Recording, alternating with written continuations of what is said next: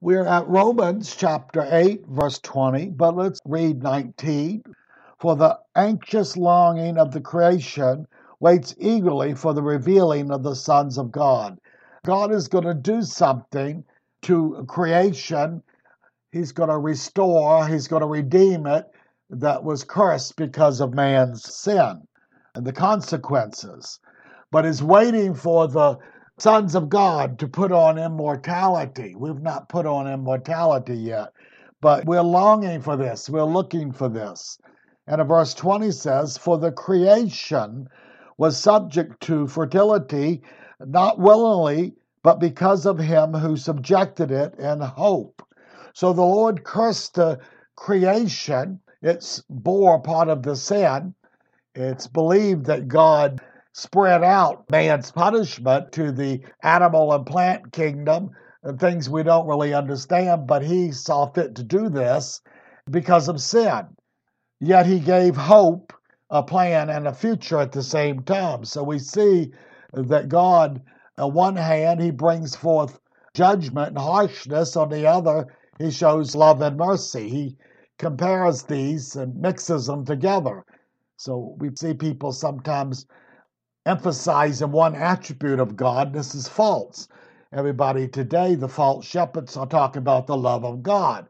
They think it's an emotional, romantic, silly Santa Claus love. It's not. It's a goodwill and a wanting that man will turn from his sin. But it's not covenant love. Those are for those who are in the family. So, as Jesus said, God so loved the world that he gave his only begotten Son this has been so misconstrued many times. That does not mean he winks at it, he looks at it, he doesn't pay attention to anything because he just loves them with emotion. This is not what it means. Jesus said, And those who do not believe on the Son, this means believe and obey him. He said, The wrath of God remains on them. This is the anger. Wrath is the anger and God's reaction because of holiness to sin. He hates it. And eventually he despises the sinner that persists in it and fights his spirit. And we have the example of hellfire to show you the end result will be everlasting punishment. And Hebrews tells us to fear the Lord and serve him reverently, for he said, Our God is a consuming fire. Well, that's what he's going to be to those in the lake of fire. They are going to experience the wrath and anger of God when everything, grace has run its course and patience and long suffering has run its course. So people emphasize the wrong things, they twist scripture. But God has been gracious and merciful from the beginning. But he by no means, like he told Moses, he said, I'm loving kindness and good and merciful. And then he also said, but by no means clearing the guilty. So he can exercise these facets of who he is. And people like to take one or two facets and make it what God is like. Uh, this is false. So somehow in his wisdom, the creation itself was marred because of man's sin. Sin and death spread to the animal and the plant kingdom and the whole creation. It had some effect on them. So we know that God he wishes to, and he's going to eventually. Instead, he's going to make a short work upon the earth. Well, what's a few thousand years to God? He's going to redeem what can be redeemed and renew what will be renewed or make it new.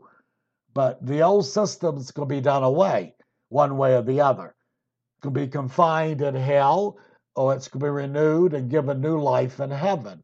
So those things will be taken care of. And all of this is because of Christ's sacrifice and what he's done. But we're not living in that state yet. We're not living in the new heaven, the new earth. We're under probation, we're under testing time. And we have to be faithful to the Lord continuously, regardless of what the false shepherds tell us. Okay. Verse 21. So, in hope, that the creation itself also will be set free from its slavery to corruption into the freedom and the glory of the children of God. So, as he redeems man and man puts on immortality after his time here is over, he's going to renew the universe or change it. He's going to renew what can be renewed and alter and create again whatever needs. There's will be a new Jerusalem, a new heaven. Well, the old heaven, it was marred simply because the fallen angels sinned and turned against God while they were in heaven. So even that will be changed and altered. That no trace of sin and corruption will be in God's universe other than what is confined to the lake of fire because of God's holiness and wrath against these eternal beings. They have everlasting life, but it's going to be in hell. It's not eternal life with Christ. There is no annihilation as far as we understand. When the scripture talks about destruction and destroying, it's talking about marring and altering. It's not talking about annihilating. Okay, so we need to understand scripture says the wicked will be given everlasting destruction. It doesn't mean they're going to be uh, burned up and that's the end of them. The Lord tells us himself they'll, it will be everlasting punishment, weeping and gnashing of teeth. It will be no end to it. So we need to understand this. And if uh, wicked people would concentrate a little more on that, they might reconsider how they're living for what they're going to be get paid back in justice later. So everything was poisoned by sin, and whatever was poisoned in the creation will be redeemed or recreated. The new heavens, the new earth. Sin and death, the old man, demonic and evil will be done away with. It will not exist in God's universe where He reigns. So it'll be a full restoration of all things when the Christian receives his full inheritance and glory in Christ. The Christian has not done that that's on the earth. We're still living in a corrupt world. We still have sin as a principle, the old nature to contend with and to keep down. We still have to resist temptations and desires for evil that proceed from the flesh, the world, and the devil. And we have to exercise warfare against it. And with the Lord's help, we have to put to death these things and keep it from ruling us. This is what it means those under grace are not under condemnation. It's not a license to sin because those who are grossly sinning and practicing it, they're not in Christ. Or if they were, they are not anymore. You see, you have to read the whole context and chapter. Those who put to death by the Spirit the works of the flesh shall live. It means eternally live. And those who don't will not. Those branches will be cut off that refuse to stay in the Lord and bear fruit. Okay? a lot of people, they don't want to hear that. See, they want to license the sin. They want a love that no matter what will find a way for them. Well, that's just wishful thinking, but it's not God's way, and it's not the way of holiness and justice. That's just human thinking and wishing, and that doesn't amount to anything in the long run. For we know, verse 22, that the whole creation groans and suffers the pains of childbirth together until now. We're still seeing this process of life and death and destruction.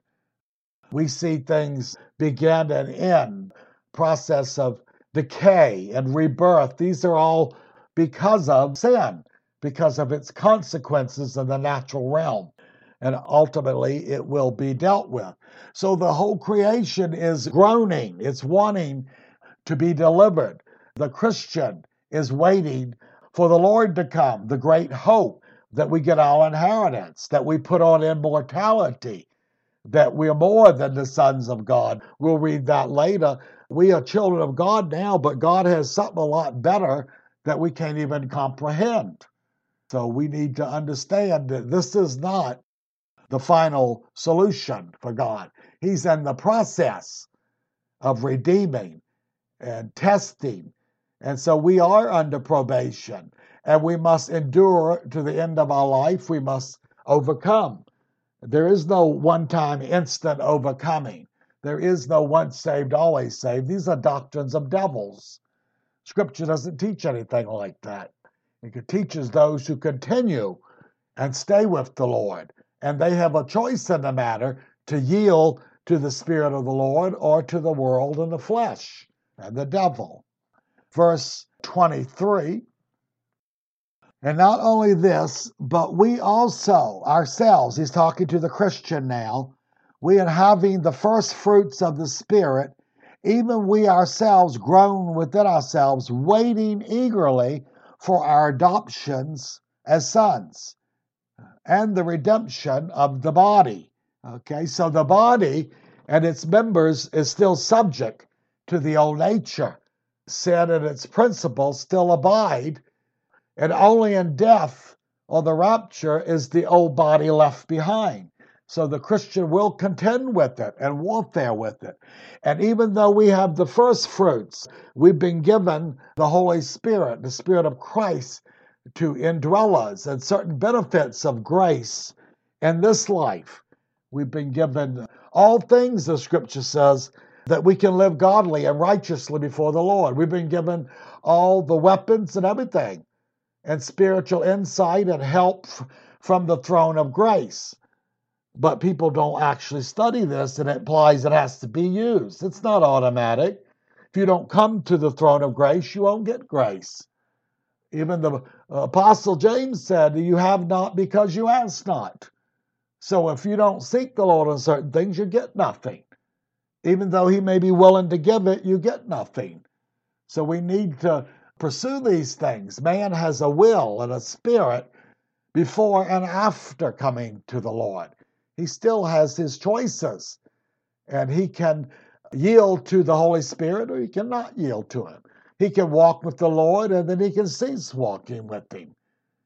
A lot of people don't want to believe that. Well, they're damned. They're under a great delusion. And the scripture says God sends it. When they reject the spirit of truth, it's part of a punishment. It's part of the laws and principles of the spiritual kingdom. You mess with God and His grace and you wear out His long suffering, uh, then He will let you have the evil that pursues you. He'll send a demonic as a punishment. He always did it with Israel. He sent wicked nations, more wicked than Israel, to punish Israel. And then when it was finished, he dealt with those nations. That's his right to do that. We forget that God is the great economist, he doesn't waste anything. He has a purpose. Even now, he lets the devil and demonic forces live. In a sense, we say live spiritually, and they test the saints, and they have a purpose. Uh, they were judged at the cross when the Lord said it's finished, but their sentence will not be carried out until they're cast into the lake of fire. So, legally, he's taking care of this, but he's not carried through with the sentence yet. He's using them he has the right to do this. He's refining the saints and testing them and proving their loyalty. And people think, oh, it's all grace. Well, no, it's not. It's grace and you're yielding to grace. It's not automatic. They're lying shepherds telling people, giving them false assurances. Like they've got a ticket to heaven. You have no salvation if you don't walk with the Lord. He doesn't give salvation apart from himself. He is our salvation. So if you stay in the vine, you have salvation, you have eternal life. And if you do not continue in the vine and you don't bear fruit, says the Father will cut you off. Then you don't have eternal life anymore. You've reverted back to the world, the flesh, and the devil.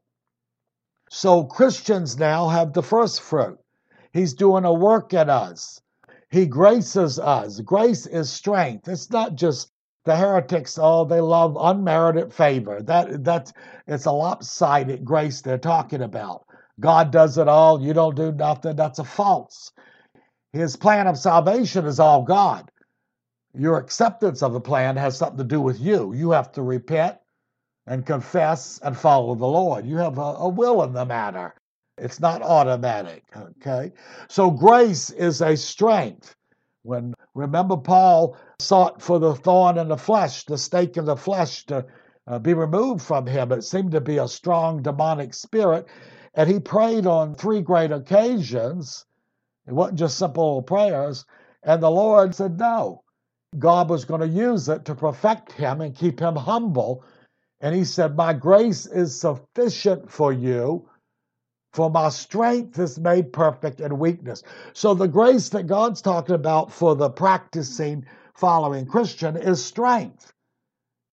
Unmerited favor is given to anybody that he decides to be merciful to. Uh-huh.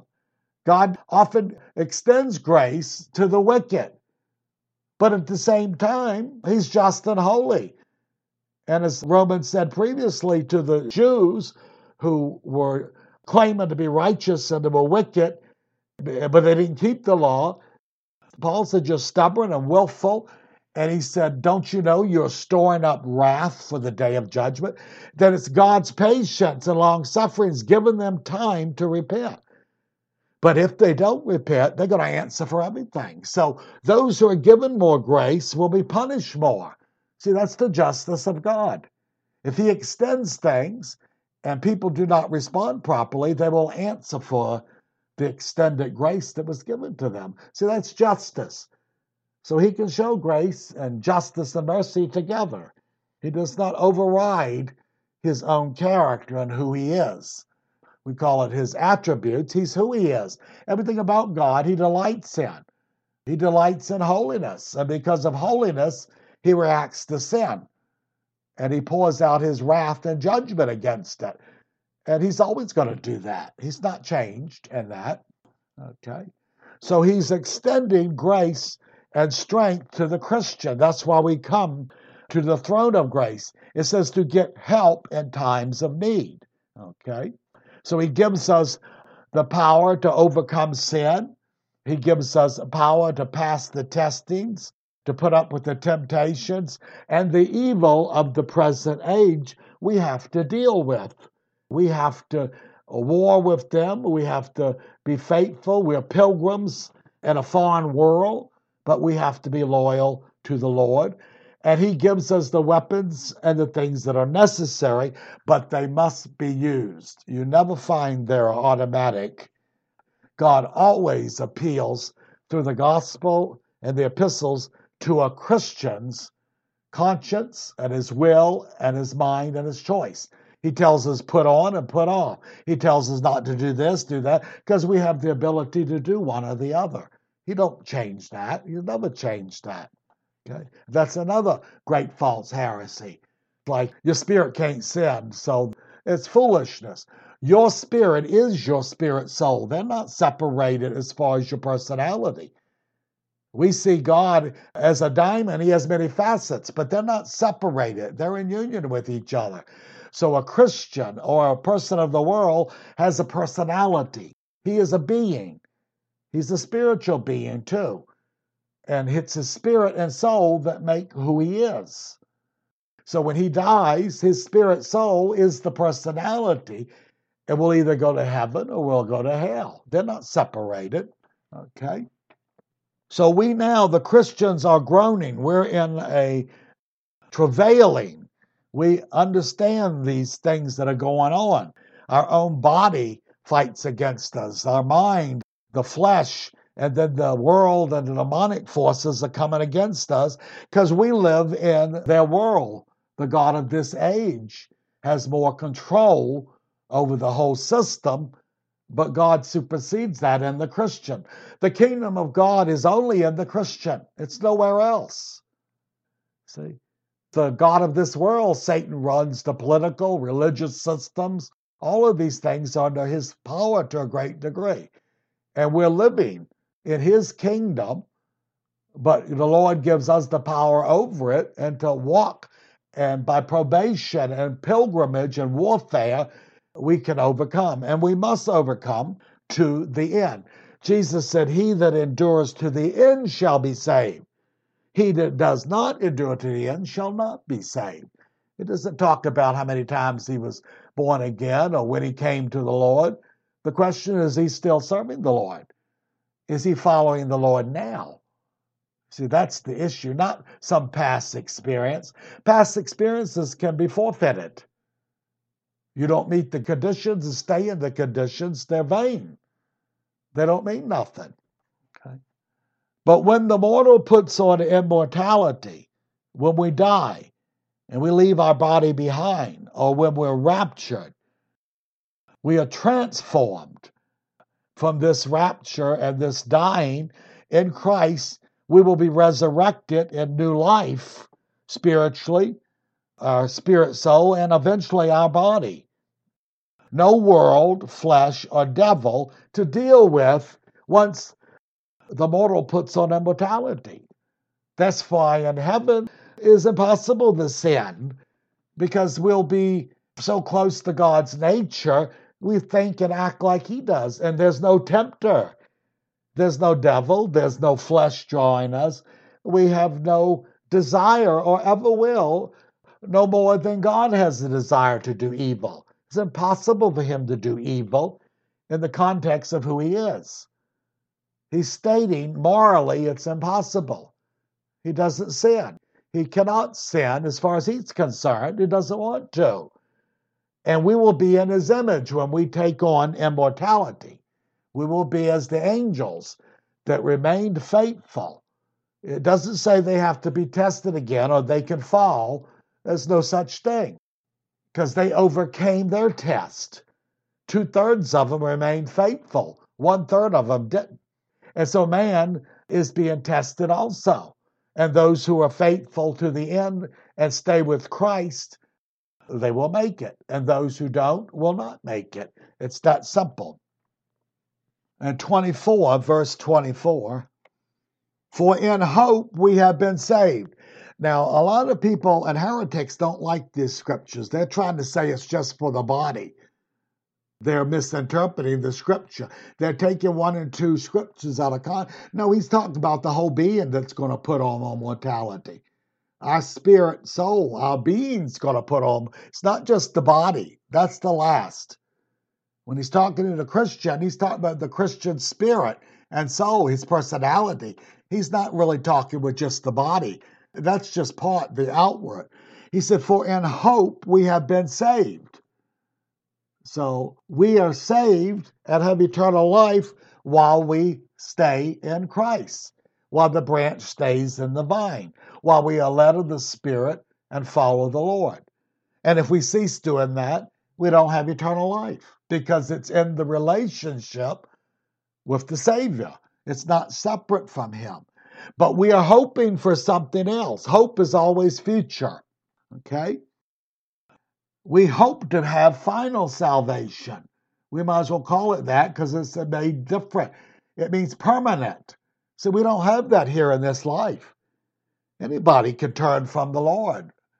They're not fixed in God because God don't override their will. And if we can be tempted to evil, we can yield to evil. And if we can yield to evil, we reap the consequences of it. If you walk according to the flesh, he said, you will die. That's eternal death. If you walk according to the Spirit, you will live and have righteousness in Christ Jesus. Okay? So he makes it simple.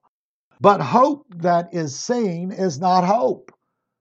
Why would we hope for something that we already have?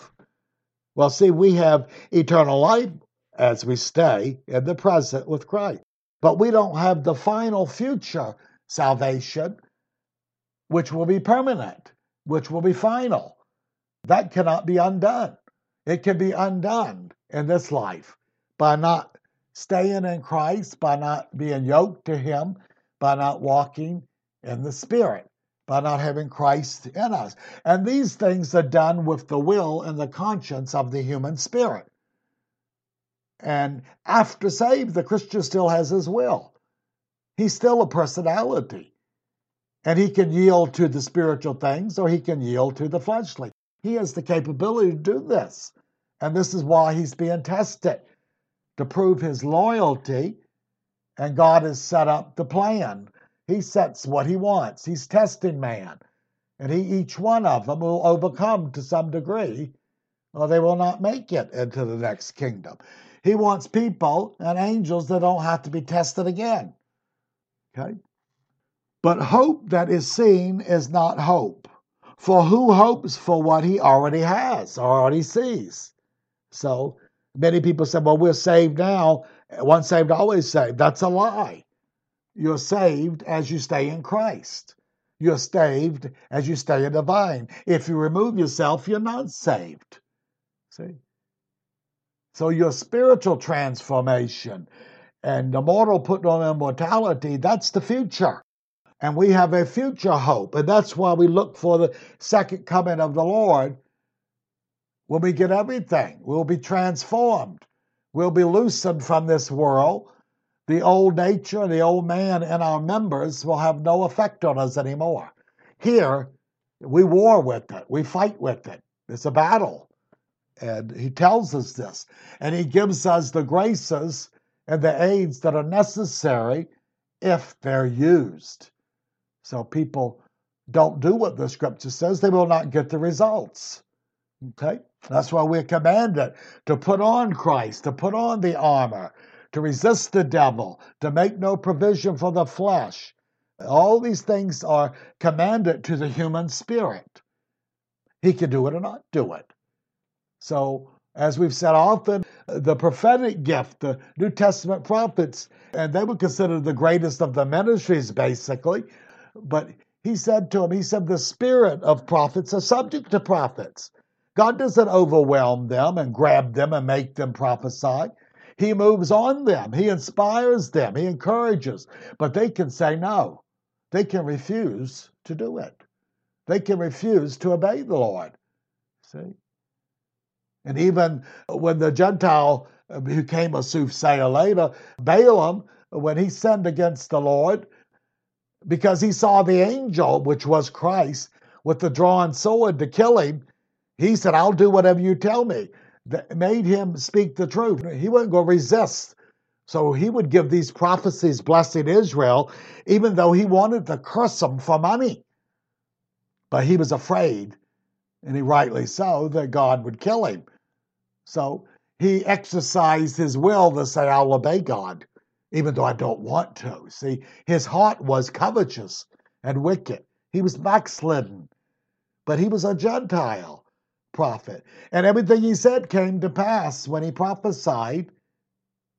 And then God killed him at the end for his wickedness. So, but he still had the choice to say, I'm not going to obey and he would have reaped the consequences. Okay? So Christians are and have the first fruits. So, what are the first fruits? Christ in us, the hope of glory. Christ is that Spirit, He is the Holy Spirit. Paul said that Spirit is Christ. Christ is that Spirit. He's one with the Father, He's one with the Spirit. His glory's been restored. He's one with the Godhead. It's Christ that dwells in us. The Holy Spirit, the Spirit of the Father, and the Spirit of Christ are one. And so He's in us. And if we have Him in us, we have the first fruits. He gives us the ability to endure and to overcome. He gives us graces and gifts and abilities that we can live in this wicked world. Okay? He's given us all things, many promises called precious promises He's given us divine power that we can live this life in godliness. He said, For if we don't, we're not going to make it. For without holiness, no man's going to see the Lord. Practical holiness, he's telling us in Hebrews, is what it is. And God will work it in Christians if he has to punish them and chasten them.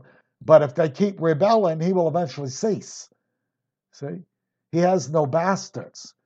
But he that keeps resisting the Lord and is often reproved and corrected, he'll get proud and stubborn. And he says he'll be cut off and that without remedy. Why? Because he's no longer the Lord. The branch has been cut off. The Father's long suffering and patience has come to an end because he's been given the ability. So it's through these, these promises that we are partakers of the divine nature. How are we partakers? We have Christ in us. He renews our spirit. He gives us the power over the world, the flesh, and the devil. sin shall not have dominion over us because we will not give in. It's not automatic like the heretic thinks. He talks about his position in Christ while he's living in gross sin. He has no position in Christ. When Paul named all of the 20 some sins and he said, and the such like, that means if I've missed any, if you live that way, he said, you're not going to make it. He didn't say whether you were born again and whether you had once cried. He just said, practice these things and you will not inherit the heaven. You will not inherit the things of God in heaven. The kingdom of God you will not get because you're not in his kingdom. You're not following the Lord. That nullifies a lot of people's eternal security. Yeah, if they were open to the truth.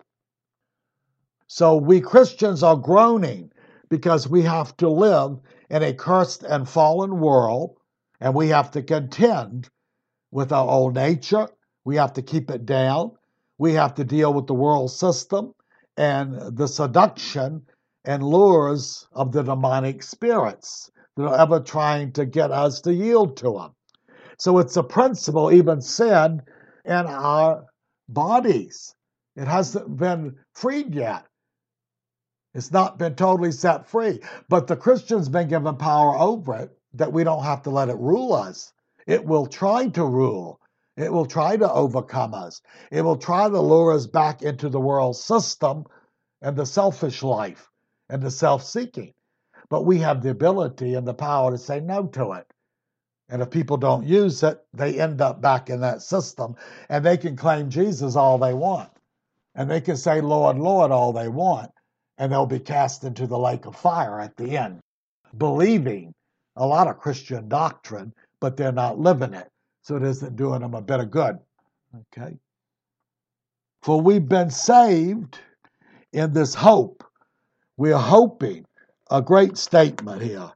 This again refutes the once saved, always saved theories that we're saved past, present, and future for the individual. That's not taught in Scripture.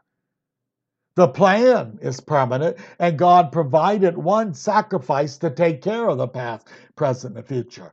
But if you don't get with the plan, it don't apply to you. Remember, we said Paul told the Gentiles when God rejected most of the Jews the olive branch and cut them off because of the rebellion and sin. He said, You've been grafted in. He's talking about the Gentiles. You've been offered a way of life in Christ into Israel, spiritual Israel. He said, But if you don't abide in his goodness, you'll be cut off also. So the individual can be cut off. God's plan will stand. There will be a church if there's two people, a spiritual church and it's getting darker and darker. But the plan God's going to go through with, and He'll have a people. That's not going to change. And He's already overcome through Christ, but not for the individual. The individual has to stay with Christ and come to Christ and stay with Him, or he will be cut off also. Okay? So He's telling us we're only saved and have salvation as I say over and over again, as we stay in Christ. He is our salvation. Okay? If the branch ceases to remain and abide in Christ, the vine, it is cut off from him. We say this over and over again. People say, well, why do you harp on these? Because that's where we're at. The greatest heresies out there is false Christianity. Well, why don't you do this and do that? Because they don't affect your spiritual walk. You go ahead and study who the kings of Judah are and all of these other things. They're fine if you're a Christian. But if you're studying these things and you're not obeying the Lord, you shouldn't even read your Bible. If you have no intentions to follow the Lord, you're just going to open yourself up to more judgment. See, people ever learning, but never coming to the knowledge of the truth. So they want information, but they don't have spiritual life. See? They don't want to obey the Lord, and so their spirituality ceases. They deceive themselves. It's those who walk in the Spirit. This is continuous. So, no more spiritual life, no eternal life, no salvation to the Christian who gets cut off as a branch. Jesus said, Every branch in me, they were in Christ. Christ was in them. They were born again. They were regenerated. They ceased to bear fruit. They didn't stay with him. They just gave him some lip service after a while. Or, as the parable says of the, the sowing, is that they endured for a little while. They got saved and they thought it was joyful. Their sins were removed. They were placed in Christ and they were joyful. And it says, and they endure for a little while. But when trial and temptation comes because of the word, they fall away because they don't take the warning to drink the milk and get grounded and prepare for spiritual warfare. See, they don't do what they're told to do. So when the warfare comes, they can't stand because they're not prepared and they're not using the weapons and they're not being led of the Spirit. So that's a group of many. They endure for a little while, but that's not enough.